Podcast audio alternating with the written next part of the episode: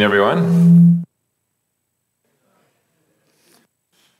Won't you grab a Bible or a phone and head to Mark chapter 10? I think the verses will be behind me if you don't have a Bible, but it'd be good for you to see it uh, in front of you as well. Um, this is more, we just, we're tracking on in Mark. Uh, to last week's that about cutting off your, your hand and your foot and gouging cause you to kind of stuff. Um, and uh, I explained that we teach through the Bible. We don't avoid any passages. Uh, it's good for us. Let's just swap out the battery. I think that's the main issue on these things. Sorry. Give us one second, yeah? Well, I'll keep talking. You can.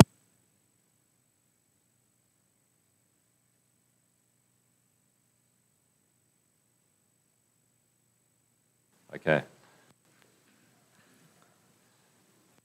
We try not to avoid any passages. And so this morning we're back in one of these passages um, speaking about um, um, marriage, uh, sex, and divorce. And so if you're a parent, uh, with a child in the building, uh, this is just a heads up kind of thing. Like, if you don't want to answer difficult questions, you may want to send them to kids' church. And if you're watching online, this is a heads up that, like, if you're all watching together, I'm going to be talking about marriage and sex and divorce and stuff. So if you want to hang around and answer the questions, I think we should talk about these things with our kids, but I'm warning you in advance so you don't email me during the week like that I dropped a bomb on you and you weren't ready for it. All right? Another uh, introductory thing is that when we ever we speak on the issue, or the Bible raises the issue of divorce, it's impossible uh, to cover every scenario, every circumstance, every issue around it.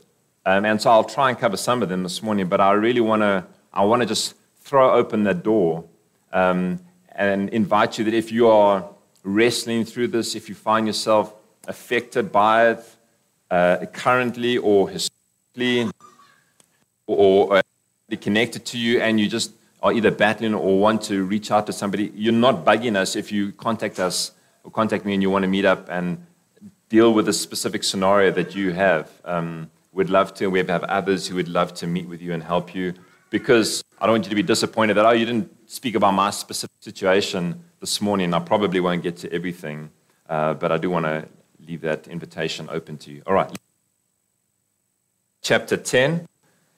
Uh, we're going to read from verse, uh, from verse 1 to verse 12.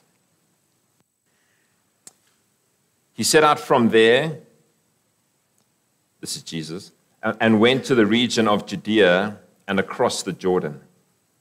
Then crowds converged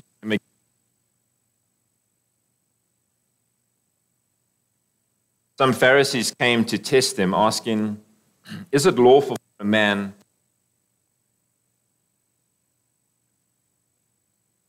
command you?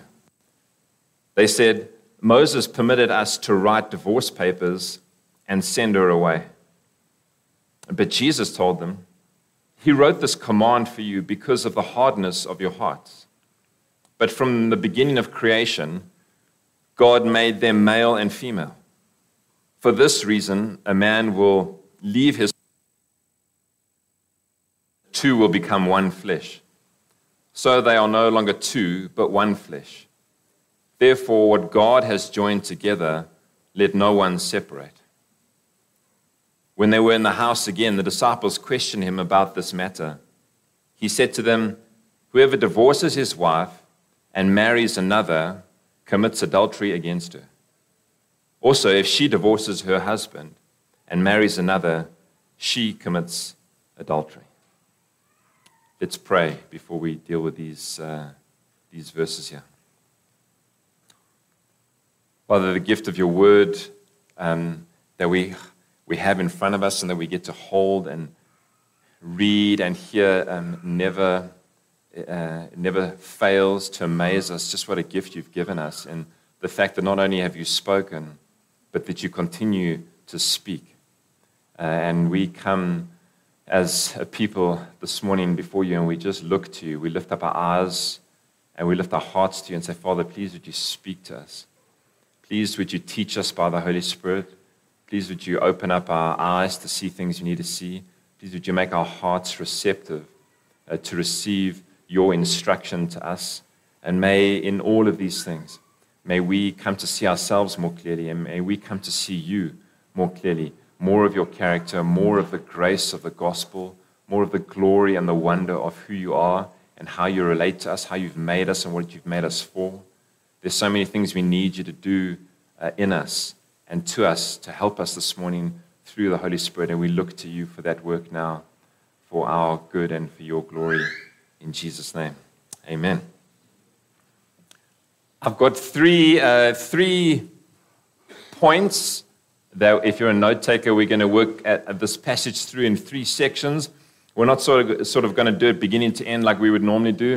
Uh, I'm going to deal with um, the beauty of marriage, the power of sex, and the brokenness of divorce. So if you're a note taker, those are the three headings and the three gears. And then we're going to come back around and talk about the redeeming, reconciling, healing, wonderful uh, power of the gospel that covers all of these things as we close it out. But start, we're going to start with the beauty of marriage. Uh, it's very interesting that in this passage, when Jesus is asked a question, a pointed question about divorce, he is in a hurry to talk about marriage. And I know some of you here, we just want to, let's just talk about divorce and all that kind of stuff. And even when Jesus, when he's asked the question, he makes a beeline to talk about marriage. And it's really important as we layer these things on, we're going to talk about marriage first, then we're going to talk about sex, and then we're going to talk about divorce. Because divorce only makes sense once you've spoken about marriage and sex together. Are you with me? If you feel uncomfortable talking about sex and marriage and all this kind of stuff, I apologize that you came this morning, and I hope that God gives you enough grace to power through. Um, I'm obviously not too concerned about it, and uh, I don't think Jesus was either. Uh, but let's talk about this the beauty of marriage. Jesus says this when he's asked about divorce. We'll talk about that interaction around the verses of Moses, but have a look in verse 6 uh, to 9. He says, From the beginning of creation. From the beginning of creation. Jesus winds it all the way back. God made them male and female. And for this reason, a man will leave his father and mother. And uh, some translations, I don't know if you use the CSB, the NIV, the ESV, some say, and be united to his wife, or be joined to his wife uh, and, they will, and the two will become one flesh. So they are no longer two, but one flesh. Therefore, what God has joined together, let no man separate. It's really important for us just in these verses just to go through some of these words and these phrases because they we can skip over them if you've been to a wedding recently, which I've done a, couple, um, mostly because of you lot, uh, all marrying each other. You would have heard these these um, these words, but sometimes they just wash over us. You know, just like oh, okay, whatever from the beginning. This is God's perfect plan. From the beginning, this is God's intention. God's intention for marriage is what? There's some very short things here that I'm not going to not going to dwell on. I'm just going to put them out there because they, they, they clarify things and they clear up a lot of confusion for us these days. He made them male and female. God's design for marriage is one of each. Okay, I'm saying a lot there. I'm saying a lot. There's one man, there's one man, and there's one woman. And they get married. It's not much more complicated. It's fairly simple, and Jesus leaves it at that, and so will I. What does he say happens to this? He says, For, for this reason, a man will leave his mom and dad and he will cleave. He will be joined together. The ESV has a great translation of this. It says he will hold fast to his wife. Not just like a, like a holding fast, like he will be joined to his wife. There's a lot that I could say about this, but God's intention from the beginning is that not just the man, you start to the man, but that husbands would leave their homes and would leave their homes and the, the authority of those parents, and they would be joined together in a lifelong union. They would become one. they would leave those families. It's not that they would never speak to those families again. That's not, I'm not advocating, that's a bad thing, okay? Don't do that. Some of you are thinking, hallelujah, I'm getting married and yet I can escape my crazy family. And that's not how it works. You, you just have a new priority. You, you create a new family as a husband and wife, and it has, it has prominence, it has preeminence amongst all the other families that you're connected to. You've left the authority of your parents and you've joined together, have left and cleaved together, joined to the wife, uh, the CSB says, and you are to hold fast. Husbands, hold fast to your wife. That means don't let her go. Don't let her go for any reason. What else do we see here? In verse 9, therefore, what God has joined together, let man not separate. This is one of my favorite parts that I get to do. And I'm looking around the room and I'm thinking, I've married so many of you. It's so cool. Like, and I, when I said these words at your wedding, It wasn't, I didn't make them up, you know. I don't know if you ever read this, but I didn't make up the words. They were right here. It's such a cool thing. It's just the thing I say before you get to kiss the bride kind of vibe, everyone claps and goes crazy. Those are the last words there. Let man not separate. For what God has joined together. You know what we think? We think we pick. And the Bible says God joins. And how cool is this? That you do pick, but behind your picking, God is joining. I remember distinctly the first time I laid eyes on Claire. And I'm not going to go, you know, uh, um, a long way down this road because I'll probably get emotional and you don't want to hear all this kind of stuff. But I remember the first time I saw Claire. And I, uh, you know, first she dated a friend of mine, which we'll talk about later again. Um, and then she saw the light, and, you know, the two of us decided we wanted to be together. But I, I, I, I was attracted to her from the moment I saw her, and that just escalated. Um, and in, in a sense, I chose Claire. But when I look back now, we just celebrated 20 years of marriage. I see that God joined us together. And I'm more grateful to God for his sovereign wisdom in joining us together and how good that's been for me. And that's, it's been better than I thought I was picking. And I thought I was choosing Claire. And I look back now and I see, God, in your kindness, you joined me to this woman. God joins together. That's why man doesn't get to separate. That's why that, that's why that sentence comes after it. What God has joined together, man has no business separating because God has joined them together. That's why divorce is such a mess. And why it hurts us so much is because God has joined together, and then man tries to separate what God has put together. That's why it hurts so much, guys. I'm not in the divorce section yet, but I'm just explaining that. You have been joined by, together by God. If you're married, you have homework to do. I want you to go home, grab your husband or your wife, sit down and pray together, say, Thank you, God, for joining us together. I know this is not always easy because some couples are unbelieving, mismatched. You, you don't have the privilege of doing that. If you don't have the privilege of doing that, you just you're able to sit with God and say, God, you have joined me together to this person. And as difficult as it may be now, maybe you can't see the, the God's hand in it all, and it's hard. Still, th- thank God for it, for His purposes, whatever He's working out there. Obviously, our prayer is always that God would bring both to full salvation and to treasure Him together.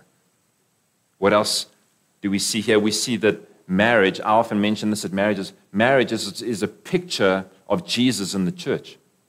And it's not the other way around. Marriage comes first, and in the relationship Jesus has with the church comes later. But marriage is almost like it prefigures this relationship Jesus is going to have with the church, this perfect relationship, from his side at least, that lasts into eternity. Marriage ends, the relationship Jesus has with the church continues. And if you ever want to know how your, what your posture should be to your husband or your wife, and if you're not married yet, to your future spouse, you need to understand this relationship that Jesus has with the church and the self sacrificing nature of that, especially for the husbands. You're called to love your wife like Christ loved the church. It's one of the most sobering truths in the scriptures. It's just straight between the eyes for every husband. Husbands, love your wife like Christ loved the church. It's not, it's not It's not complicated, difficult to understand. It's incredibly difficult because it's a dying to yourself to love your wife into fullness and into life. The one is a picture of the other. I'm, i mentioned some of this because culturally we are being discipled again and again that marriage is a romantic relationship, it's not a covenant. Are you with me? That we've been discipled that marriage is a romantic relationship. That's why there's a whole industry, which I, as a, as a pastor, I wish I'd got in on this industry years and years ago, just from a financial perspective, because it would have made an absolute killing opening a wedding venue. Not in COVID times, I would have sold it before then if I had perfect hindsight. But the marriage industry is a, is a machine. If you have not been married or you don't know anything about this, let me tell you, you can make a lot of money in the wedding industry. You know why? Because there's such a narrative around that that is the pinnacle. You get everything shredded to get wedded. Everything happens, you know, like uh, builds up to this day. You, you never look better than you do on your wedding day. I mean, people, I've said this before, you're unrecognizable six months after you get married. You look at your wedding photos, and I'm like, who are these people? Oh, it's you. You know, because you just got tanned and slimmed, and then you let loss after that. It was because that was the pinnacle. We've been told, like, aim for that. That day is the most important day life. Romantic peak. And then the, you know, reality kicks in. But that's the hard thing. And we've been convinced that marriage is a romantic relationship, it's a romantic partnership. It's not a covenant that you enter into. Why do so many people get divorced? Because they think it's a romantic partnership. And you enter in with all the feels, and the feels reach their zenith on your wedding day, and then life kicks in, and then children come, and then you just get beaten around the head by life. And what happened to all the feels? You look back down the road and you think, how did I get into this mess? And who are you? You know, you wake up next to the person, you're like, I'm, I'm irritated with you and I've just woken up. You haven't even said anything, you know? Have you ever woken up annoyed with your spouse? Someone say amen. This, hallelujah, there's a hand. I see that hand. That, that's what Claire tells me happens to her. So I, I was just trying to help her find a friend. If you think it's a romantic partnership, when the romance, when the romance dips, you, you, you think you've made a mistake. Because the culture is telling you romance is what you need. You need a romantic partnership. So, no, swap out the partner. Find another one who gives you the feels. Move on, because marriage is about romantic partnership. Somebody who gives you the feels. It's not. That's what tell us it's a covenant that you enter, it's a lifelong covenant that you enter into. It's not a romantic partnership. Yes, there's romance involved in it, but it's a covenant that we enter into. And I want to encourage you, if you're married, if you're looking at marriage, if you're in it, if you're looking back down the road, whatever, some of us, this is where we went wrong because we thought it was a romantic partnership and the feelings faded and people moved on. It's a covenant. I said that marriage is is a beautiful thing. It is a beautiful thing, but it's not an ultimate thing. It's not an ultimate thing. And I, I mention this partly to help and encourage you guys who are married to remember to keep Jesus as ultimate. Jesus is ultimate. Marriage is a gift, and it's a joy, and it's a help, and it's wonderful, but it's not an ultimate. If you make your spouse everything, you put a pressure on them that they cannot disappoint you, they will let you down. All your hope is in them, Christ. You're designed to have all your hope set in Christ, not on your spouse. It's a crushing weight to bear. It's a crushing weight to put on your spouse. It's a crushing weight to bear if your, uh, if your spouse is putting that on you. Uh, I've said it before a few times, too strong on it, but the whole idea of soulmates is a load of rubbish. Finally, somebody's on my page. I mean, eh, eh, if, if you have that on your fridge or whatever else, like come and chat to me later. I didn't mean to offend you, but it is rubbish. There is not, you're not two, you know, souls colliding in the universe and boom, you bumped into each other and whatever else. Like, if you have that, also kind of like, oh, we just, we complete each other. No, no, no, no, no. You stand alone. You are your own person.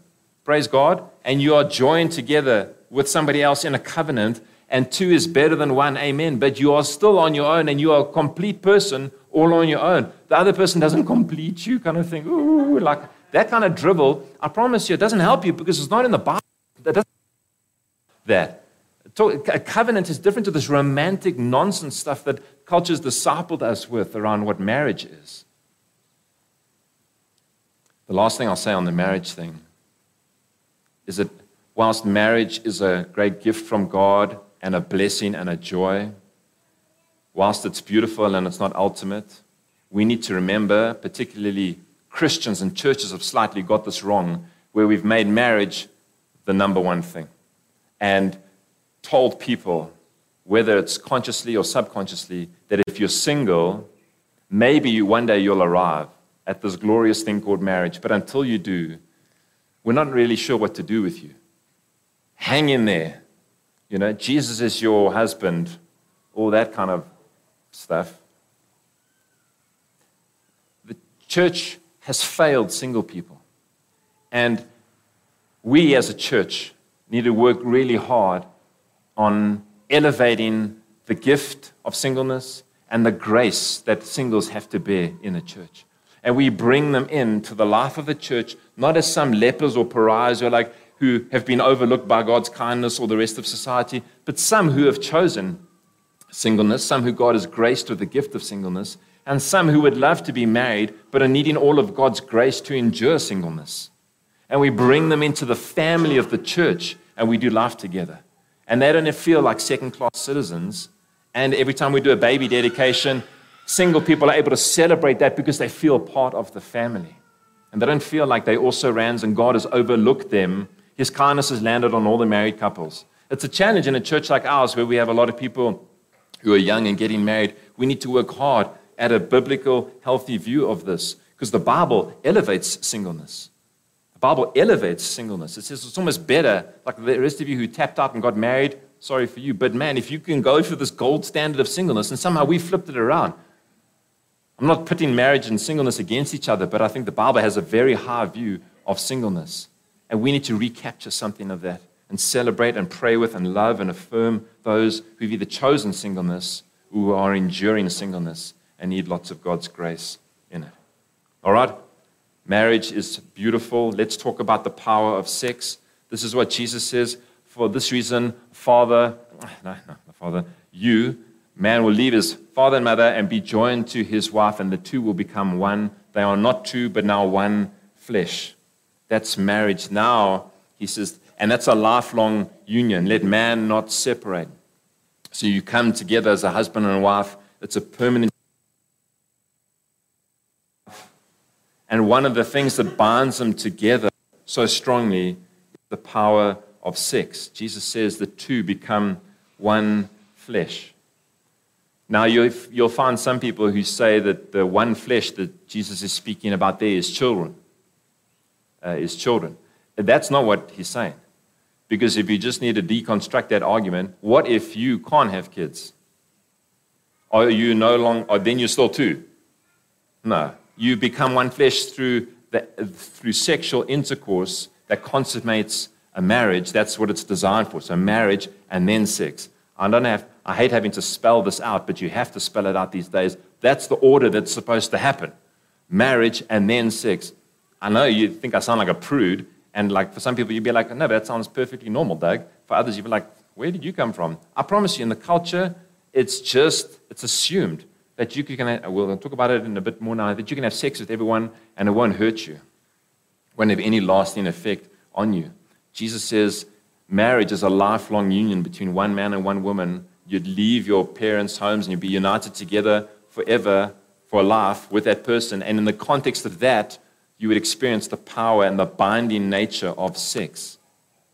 That would never be broken, that union and it may, in God's kindness, produce children. But the two becoming one is not uh, having children because it would mean, like I said, that if you didn't have kids, you didn't experience the oneness, but you do through sex. Children are just a blessing uh, that come uh, from God. Which, because of this union, we need to take sex uh, more seriously, both before marriage and after marriage. We need to take it more seriously before, on both sides of marriage. Let's talk about before marriage. Um, I mean, I'm old now, oldish, but I, you know, our church is young. Maybe not many of you, but you know many of your mates and the people that you move with. Like, our culture has progressed. So the sexual and gender revolution has so swept over our culture that this kind of like hookup culture and this casual view of, of sex is just so pervasive, so widespread that this kind of view that you can just meet up with somebody, just have sex with them, just keep on rolling with your life. Like, it's just that's super easy. There's no strings attached kind of thing. It's just a physical act. that doesn't do anything to you. Uh, nothing could be further from the truth.